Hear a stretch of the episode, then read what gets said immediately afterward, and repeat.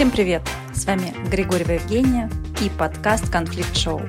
На подкасте мы говорим про конфликты в бизнесе, карьере. Бытовуху не трогаем, но это не точно. Алена, привет! С нами сегодня Алена Воловая, СИМО в сфере инновационных финансовых технологий, стратег, тактик вывода онлайн-продуктов на рынок, входит в топ-25 женщин-лидеров Европы в сфере финтех – она же психолог, она же бизнес-коуч, она же бывший HR-директор. Слушаем, сегодня будет очень интересно. Привет, Жень. Спасибо, что позвала поговорить да. с тобой в твоем подкасте. Ты была и HR-директором, бренд-директором, и консультантом. Давай начнем, наверное, с твоей э, первой части, да, что меня интересует. Вот ты долгое время была HR-директором разных компаний. И я знаю, что в модуль банк тебе удалось выстроить прям настоящую бирюзовую культуру. А можешь поделиться, какие сложности были, какие конфликтные ситуации были? Вообще, как смогла ты эту тему и эту культуру пробить? Смотри, а, я думаю, что ни для кого не секрет, что культуру искусственно создать а, возможно, ну, только, наверное, в большой корпорации. Там, где личность а, не играет роли, и ты задаешь некие правила, по которым э, все живут. Если мы говорим про э, средний бизнес, да, ну это там до полутора тысяч э, человек сотрудников, там до трех тысяч человек сотрудников, то культура всегда транслируется э, первыми лицами. Это могут быть наемные general manager, это могут быть э, играющие э, фаундеры, но вот пробить культуру невозможно, да, как ты сказала, если это не идет именно от желания твоего заказчика. И в данном случае моими заказчиками были э, три основателя, которые изначально хотели строить не банк, а строить IT-компанию, у которой просто есть банковская лицензия. Поэтому mm-hmm. вот отсюда все, все и пошло. И, наверное, если возвращаться к вопросу основных сложностей, ну, конфликтом я бы это не назвала, а, но основные сложности были конкретно в конгруентности того, что ты хочешь иметь как результат, и тех вот прошлых паттернов поведения фаундеров, которые были а, на, ну, которые уже сформировались на прошлых местах работы, потому что все они работали абсолютно классической, иерархичной, жесткой, линейно-функциональной банковской среде. Поэтому нет-нет, да и срывались да, на какую-то такую угу, по привычке. боль, да, да, да, да, да, да, да. Особенно это касалось каких-то сложных управленческих решений или каких-то а, сложных а, вот межличностных ситуаций с сотрудниками, с топ-менеджерами. Вот здесь вот, наверное, я выступала основным медиатором, который напоминал и возвращал к тем принципам и к тем ценностям, которые мы сами с ними а, разработали, утвердили mm-hmm. и транслировали ну, в разных точках касания со всеми сотрудниками. Вот ты сказала про ожидания, да, и такой образ результата. То есть можно сказать, что у твоих фаундеров ну, было видение, да, а как они хотели бы видеть компанию, как они хотели бы развивать людей и строить культуру. Ты, по большому счету, смогла это интерпретировать и внедрить. Да, я смогла это детализировать, описать, разложить то, каким образом это влияет на разные процессы, начиная, например, от найма сотрудников, да, кого мы берем к себе, и заканчивая там тем, как сотрудник проходит какой-то этап оценки, в ходе которого mm-hmm. он должен там получить повышение, новый проект или еще что-то. А, да, то есть очень много точек касания, где вот это вот должно было транслироваться и неукоснительно соблюдаться. Потому что только так вот можно добиться той консистентности, которая рождает в итоге культуру. А да, образ результата был, они хотели видеть вокруг себя свободных, инициативных людей, которые строят вместе с ними э, их бизнес.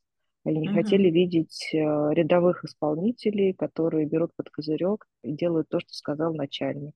Собственно говоря, то, что они видели, по сути, всю свою жизнь в классической банковской среде. Слушай, ну тут вот есть э, и плюсы, и минусы, да, когда люди инициативные, готовы вместе строить бизнес. Э, ну, я назову этих людей своего рода, ну, это могут быть даже гении, да, действительно очень талантливые ребята. И я сама наблюдала такие спецэффекты, когда человек начинает расти, он чувствует такую свою власть, свои возможности, и в какой-то момент начинается вот эта вот болезнь э, «у меня корона». Вот. Были ли такие сотрудники? Как вообще тут выстраивать с ними взаимоотношения?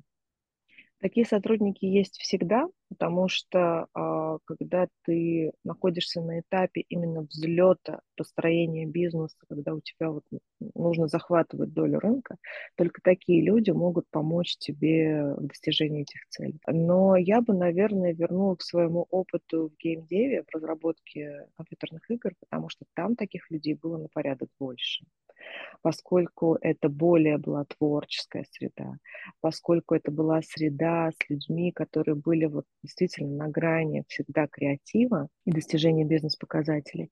Вот таких людей там было у нас очень много, и были разные совершенно ситуации. И в каких-то ситуациях мы реально менеджерами понимали, что мы иногда можем быть заложниками какого-то сотрудника.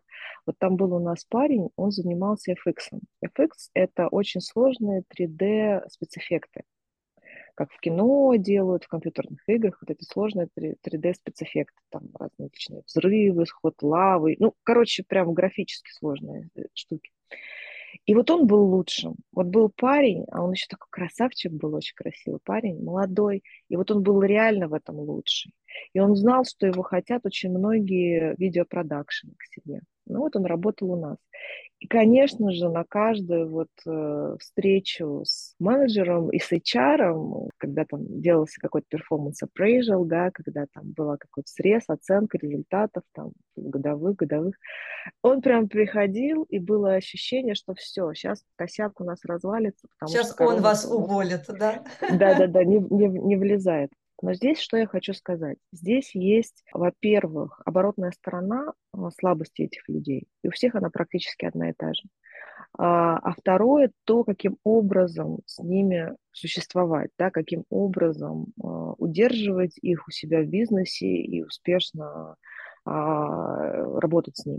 Так вот, э, если говорить про слабую сторону, то человек, которому настолько важно внешнее одобрение, на самом деле невероятно раним внутри. Я не буду вдаваться в подробности формирования да, вот такой травмы личности, но как только человек показывает очень ярко свою корону снаружи, он не просто уверен в себе и как бы со здоровой точки зрения всегда там выбирает да, в жизни, куда ему пойти и что ему делать.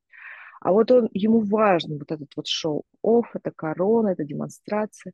Они очень ранимы очень ранимы, и а, это такая штука, которую, если сильно задеть, то ты такого человека, ну, чаще всего теряешь. Поэтому единственный способ, который я для себя увидела, как э, с такими людьми жить, это первое, это менеджер обязан строить с ним личные отношения, не просто функциональные отношения, uh-huh. я там твой менеджер, ты там фиксер, да, например, да, а личные отношения, чтобы э, знать, что происходит у него в жизни, чем он живет, что его волнует. Для таких ранимых людей личный контакт невероятно важен.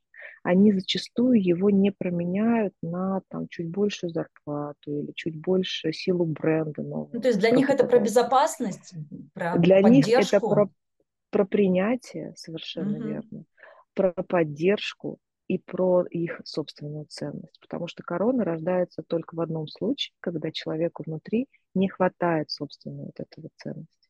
Поэтому вот личные отношения менеджера, они, конечно, безусловно важны для удержания таких талантов.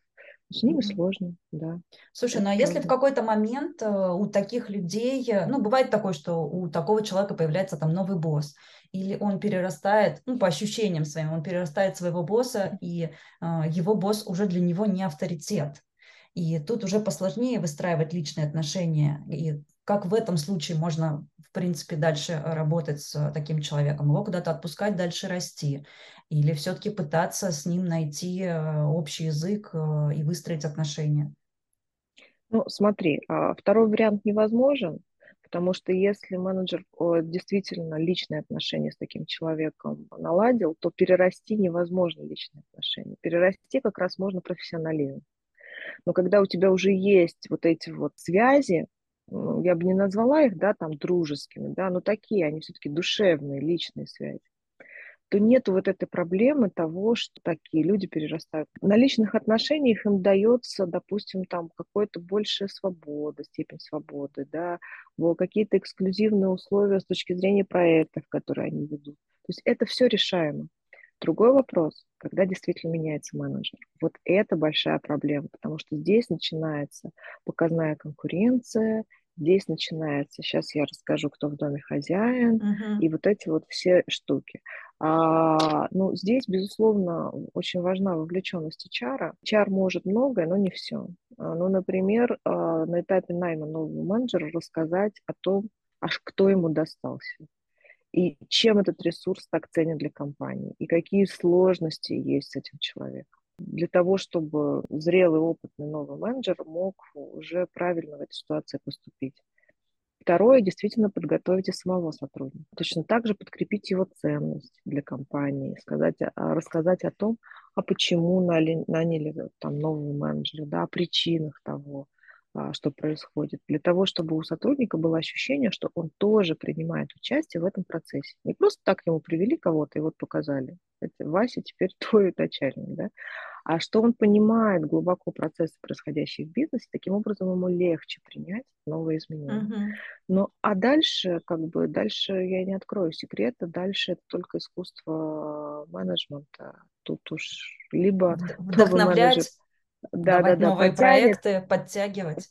Не все менеджеры тянут uh-huh. гениев и талантов, не все. И это надо понимать. И здесь а, как раз идет уже управленческая работа тоже в двух направлениях. Первое, для того, чтобы на таком гении и таланте не было завязано львиная доля работы, потому uh-huh. что тогда его потери катастрофичны, и тогда бизнес является заложником этого таланта. Такого быть не должно. Вот. А, и второе – это всегда держать в голове и всегда быть готовым к тому, что да, такой человек может уйти, это нормально. А, а бывают а, такие противоположности, да, этих гениев, люди тоже талантливые, которые делают много работы, да, и, может быть, работа, она не такая публичная, да, в основном операционщики, ну, я их называю тихони, сидят, mm-hmm. хорошо выполняют свою работу, аналитики, например, да, и вот в немножко таком ожидании находятся, когда их похвалят, а когда их заметят, а когда их повысят. И mm-hmm. такое тоже слышала и замечала, что вот проходит ревью, да, или там какая-то оценка персонала, и человека оценивают, а, а он вот, ну, внутри не согласен. И даже временами, может, и не скажет, и копится вот эта вот обида, какой-то конфликт, зревающий. В итоге там человек принимает решение уйти. Как таких людей увидеть, да, и как с ними работать? Ты знаешь, вот здесь вот я хотела бы сделать большой акцент, потому что я сейчас говорю не только как HR, я говорю как топ-менеджер нескольких функциональных направлений, да, в том числе как член совета директоров в своей компании, последней европейской, в которой я работаю. Я хочу, чтобы реально все услышали одну простую вещь. Пока такие сотрудники будут таким образом строить свою работу, то есть тащить на себе многое, не говорить ни о чем, не задавать вопросы, не продавать свои результаты, копить себе внутри недовольство и так далее, и так далее, все то, что ты рассказал. Пока человек будет так себя вести, он будет из компании в компанию, из проекта в проект, проект получать одно и то же. Он будет mm-hmm. получать отсутствие признания, отсутствие ценности, и единственное, что ему останется, либо э, быть э, человеком, который постоянно что-то терпит, недоволен, либо прыгать э, с проекта на проект, с работы на работу каждый там год-полтора для того, чтобы искать э, себе э, настолько эмпатичных э, там HR, да, или менеджеров, которые его, возможно, как, каким-то образом заметят. Это настолько неработающая стратегия и тактика, что я хочу, чтобы все поняли, что никто ничего не должен таким людям. И у них так и все будет складываться, пока они начнут а, понимать, что 50% успеха построения карьеры – это коммуникации. А в коммуникацию входит презентация собственных навыков, презентация собственных результатов, и налаживание внутренних связей для того, чтобы у тебя было достаточно людей, которые знают о том, что и как. Хотела еще такой вопрос затронуть. Мы сейчас поговорили с тобой про а, сотрудников. А, часто бывают, э, по большей части, токсичные руководители, которые ну, сильно, как ты говоришь, все идет за головы, да, влияют на культуру, а, влияют на людей, а, где-то поддавливают и временами там не совсем осознают, э, каким образом они влияют, что они делают да, с людьми. Вот, э, может быть, ты скажешь какие-то, не знаю, топ три э, секрета, как взаимодействовать с такими руководителями, или, может быть, все-таки твое мнение, что если у вас токсичный руководитель и не складываются отношения, то, ну, это не ваше место, есть смысл найти что-то другое. Да, ты затронула такую очень чувствительную тему для меня, потому что последние, наверное, лет 17 я работаю только с э, собственниками да, или фаундерами бизнесов. И, конечно, за это время я встречала крайне токсичных э, руководителей. Слава богу, ни с одним из них я не работала дольше полугода. Это я могу сказать про свой опыт. Потому, поэтому здесь я, наверное, волшебную таблетку никакую не дам, за исключением того, что скажу исключительно про свой какой-то да, опыт. Как бы я ни искала варианты того, а, как можно с этим человеком эффективно взаимодействовать. Такие варианты находила и взаимодействовала, и работа шла. А, я не смогла для себя найти способ, как нивелировать вот этот вот токсичный именно эмоциональный эффект для себя. Потому что да, можно сработаться с токсичным руководителем, да, можно таким образом узнать его и подстроиться, что ты будешь выполнять свои цели, держаться на этой должности и работать как угодно долго. Да? Вопрос в том, как ты себя будешь при этом чувствовать. Вот ну, как бы лично для меня на этот вопрос я смогла ответить только одним образом. Чувствую я при этом себя плохо удовлетворенности у меня при этом от общения со своим непосредственным заказчиком, да, там, с человеком, с которым очень много я общаюсь, от которого очень много зависит а, ну, удовлетворения да, от работы, я не нашла. Поэтому, на мой взгляд, а, если действительно руководитель токсичен, по-настоящему токсичен, то единственный правильный выбор – это найти себе другую работу, поскольку мы столько времени проводим на работе. Это такая важная часть жизни, что постоянно чувствовать какую-то фрустрацию и негативные эмоции, ну, просто нет смысла в этом. Другой вопрос, что очень многие путают особенности руководителя с токсичностью. А, есть очень много там достаточно так, сензитивных, да, и ранимых людей, для которых любые особенности менеджера кажутся уже toxic вот это вот, да. Это не так. Это не так. Uh-huh. Настоящий, ну, то есть все собственники имеют свои особенности. Вообще все без исключения. А вопрос в том, что, ну, что мы называем токсичностью. На мой взгляд, а, токсичность а, проявляется ну, там, в трех основных показателях. Первый показатель – это цель, с которой что-то тебе говорит и как себя ведет человек. Если цель тебе изо дня в день не ясна того, почему он так себя с тобой ведет. Я имею в виду не ясна с точки зрения пользы для бизнеса. Да? То есть он не пытается там, тебя научить, не пытается натолкнуть на какую-то мысль, не пытается там больше самостоятельности от тебя получить. А вот просто вот э, выплеск эмоций, да, вот это есть токсичность, это первая история. Вторая – это то, как себя чувствует а, основная часть кор-коллектива рядом с ним.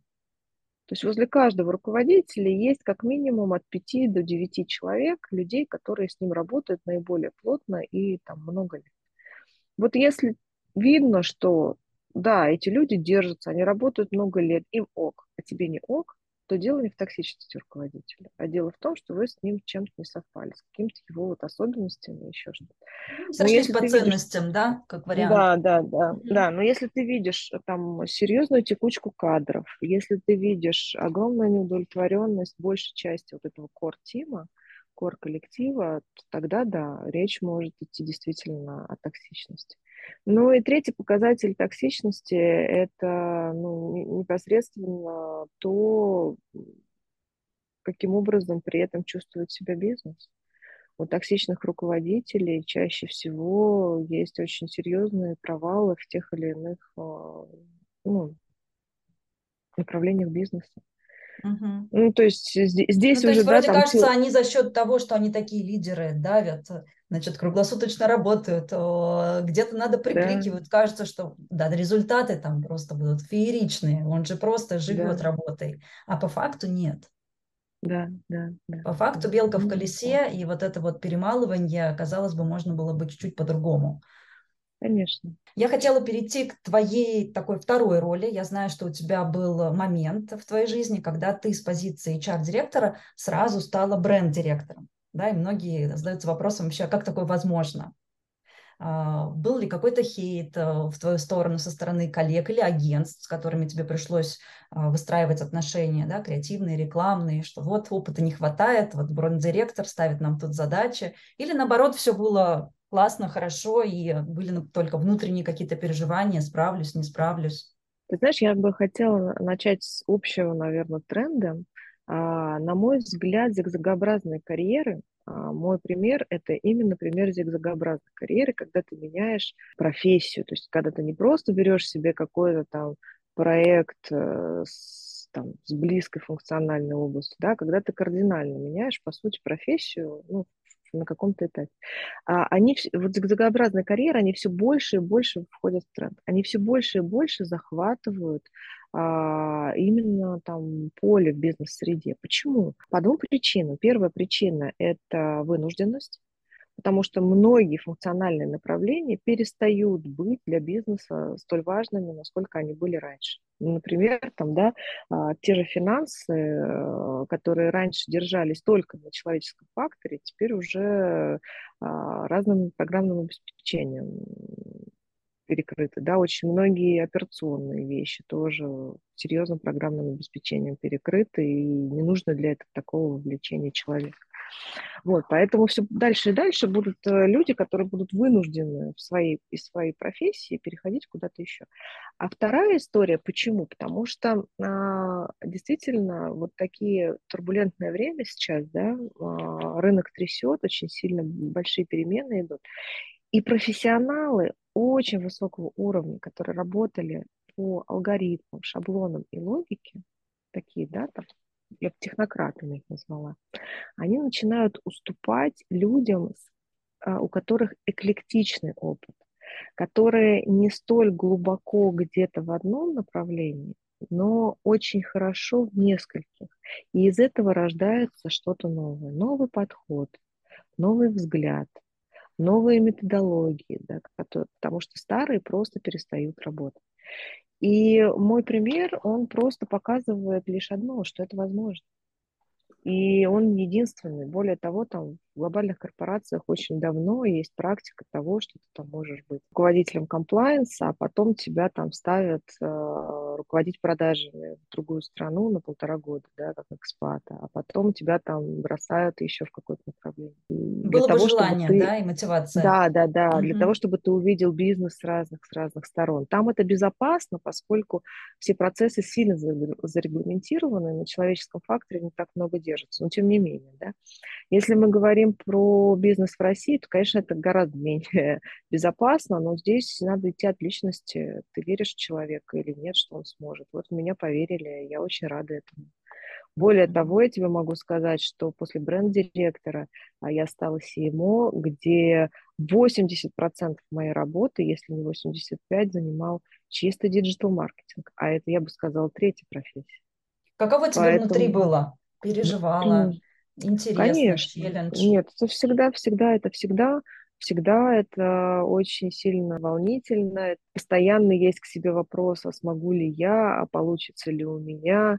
Естественно, есть куча кризисных ситуаций внутри, когда тебе кажется, ну все, вот тут вот сейчас вот все завалится и, и все. Да?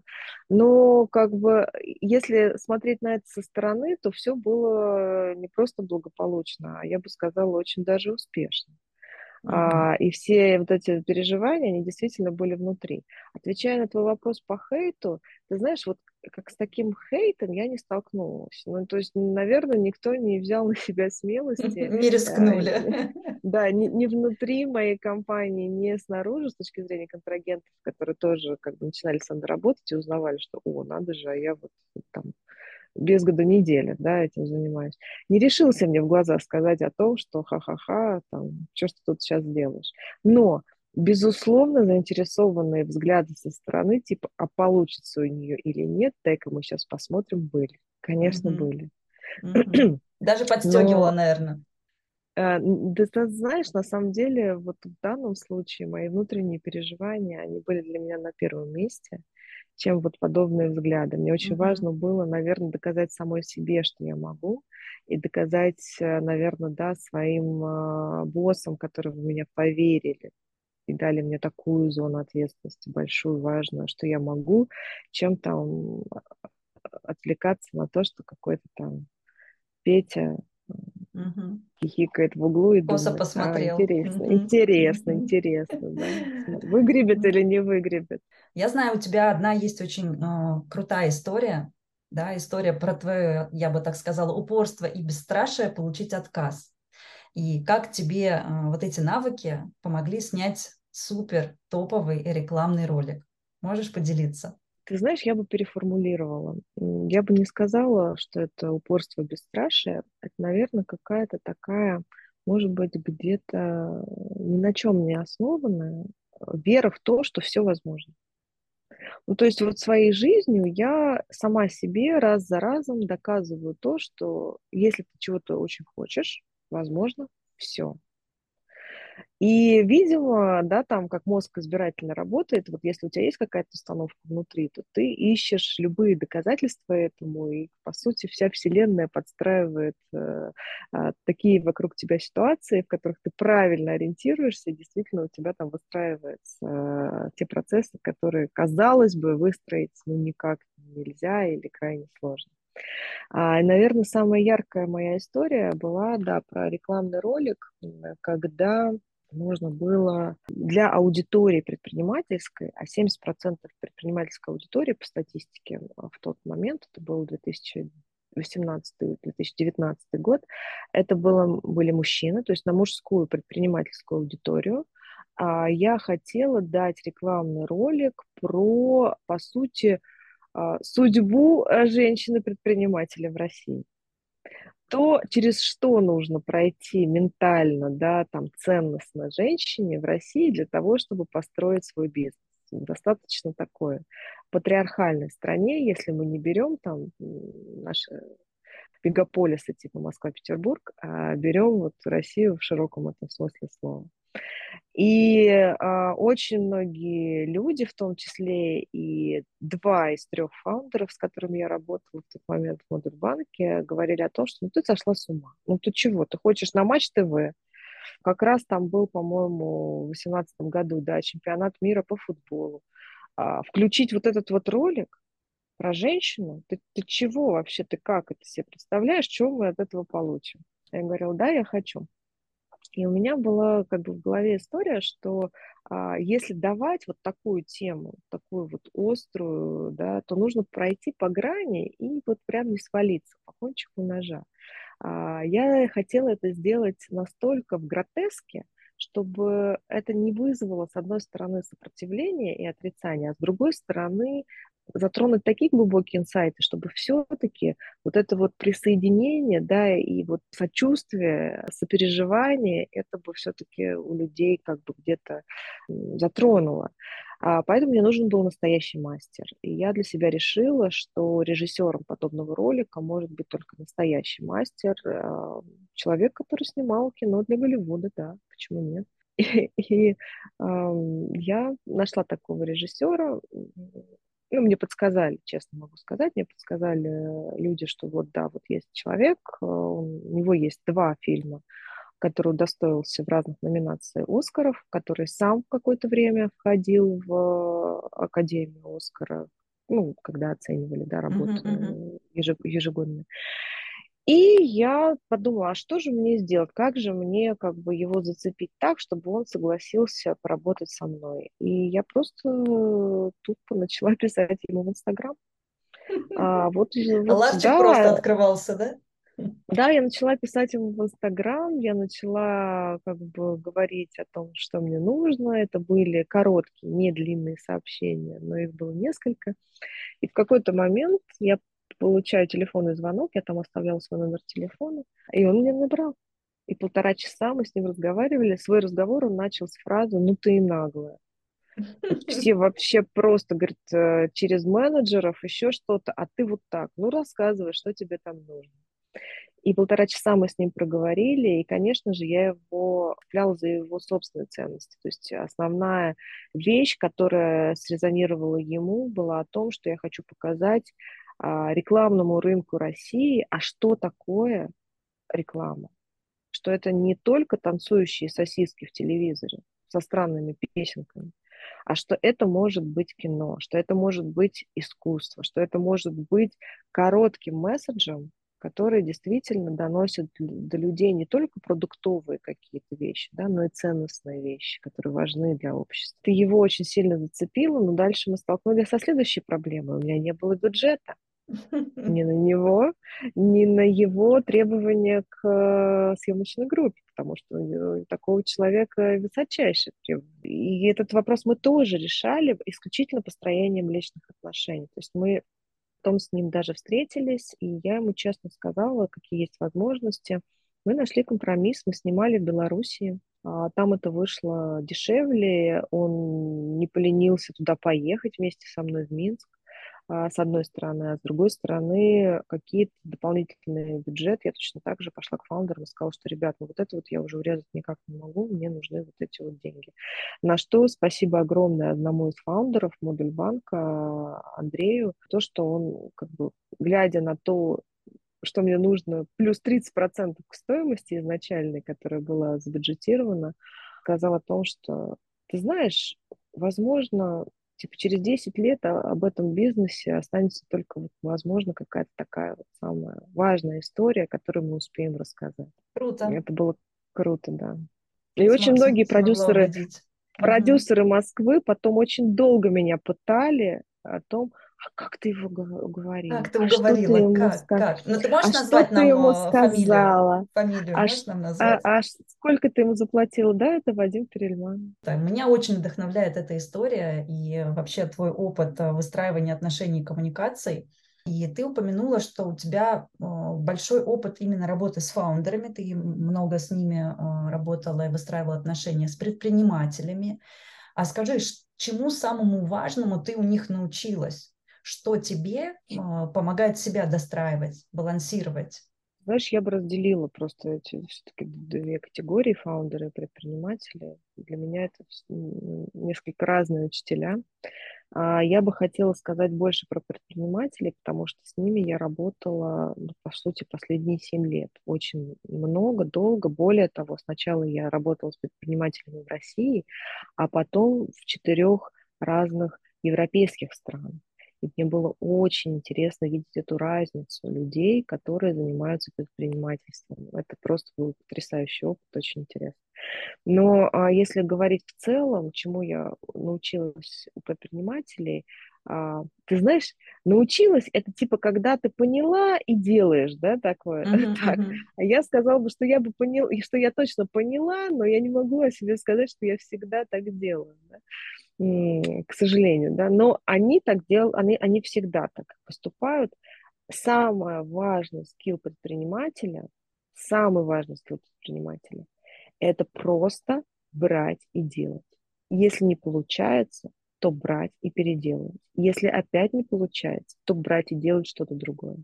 Не сидеть, не думать, не как бы заморачиваться над тем, что тебе нужны только огромные деньги для старта, и тебе нужно 100-500 инвесторов, которые тебе в этом помогут, что тебе нужно сразу команду сначала собрать. Нет, просто брать и делать ровно здесь и сейчас то, что ты можешь. Да, криво-косо, да, не в том качестве, которое ты видишь в идеале, но начинать двигаться в этом направлении.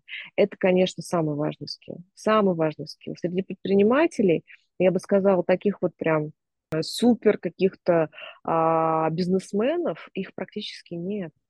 А, uh-huh. Супер каких-то людей с какой-то киллинг фичи или киллинг идеей, которые покоряют рынок, их нет совсем.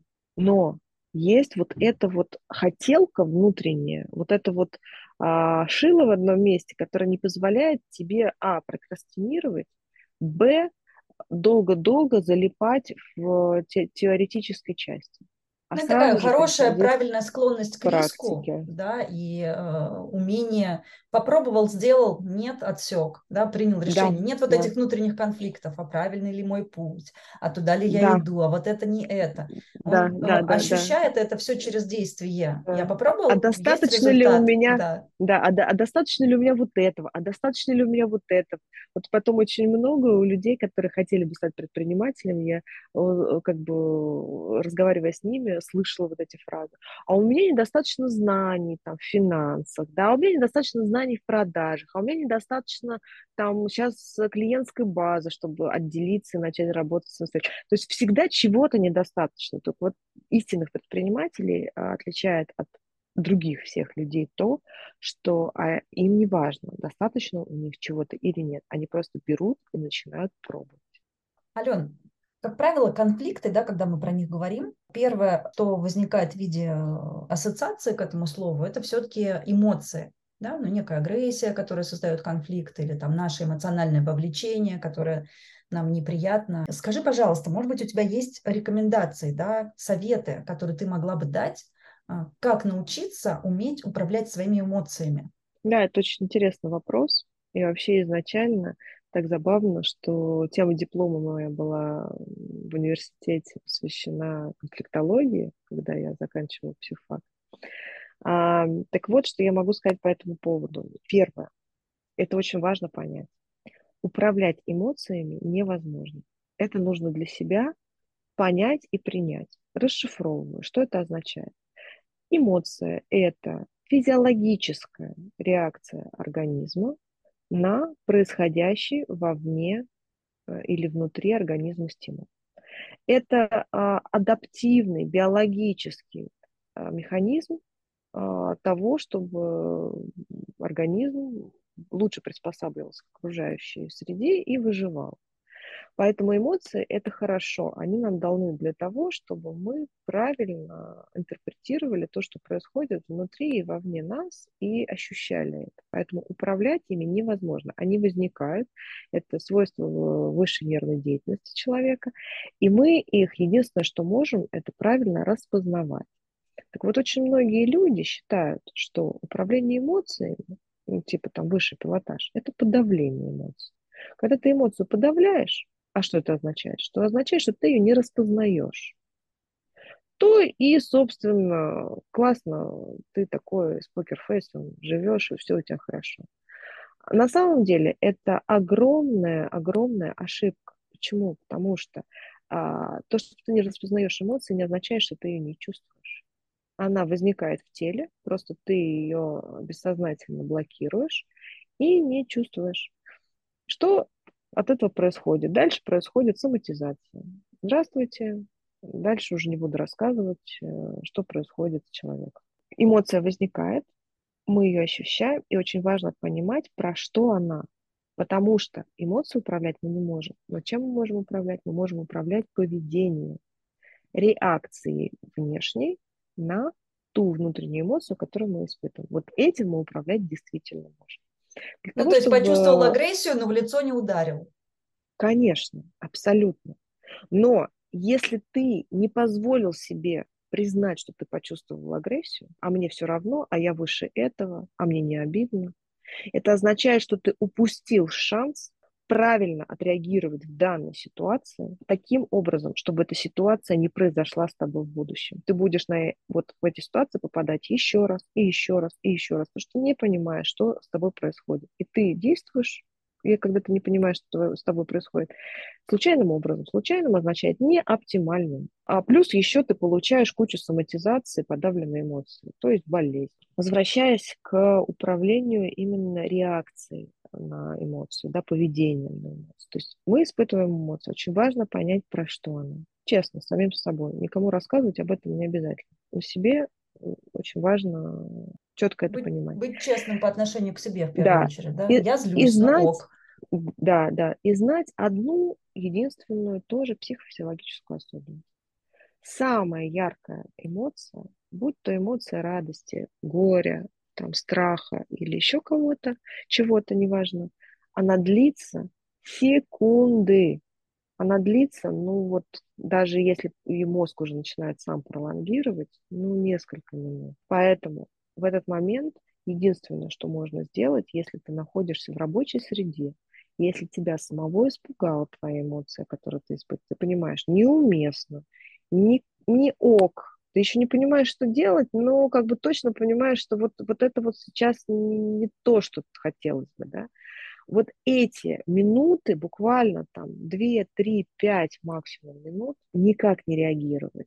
Просто там, я не знаю, сделать вид, что позвонил телефон, выйти, промолчать, подышать, отвернуться. Действительно, ну как-то вот просто дать своему организму, позволить эту эмоцию пережить до конца.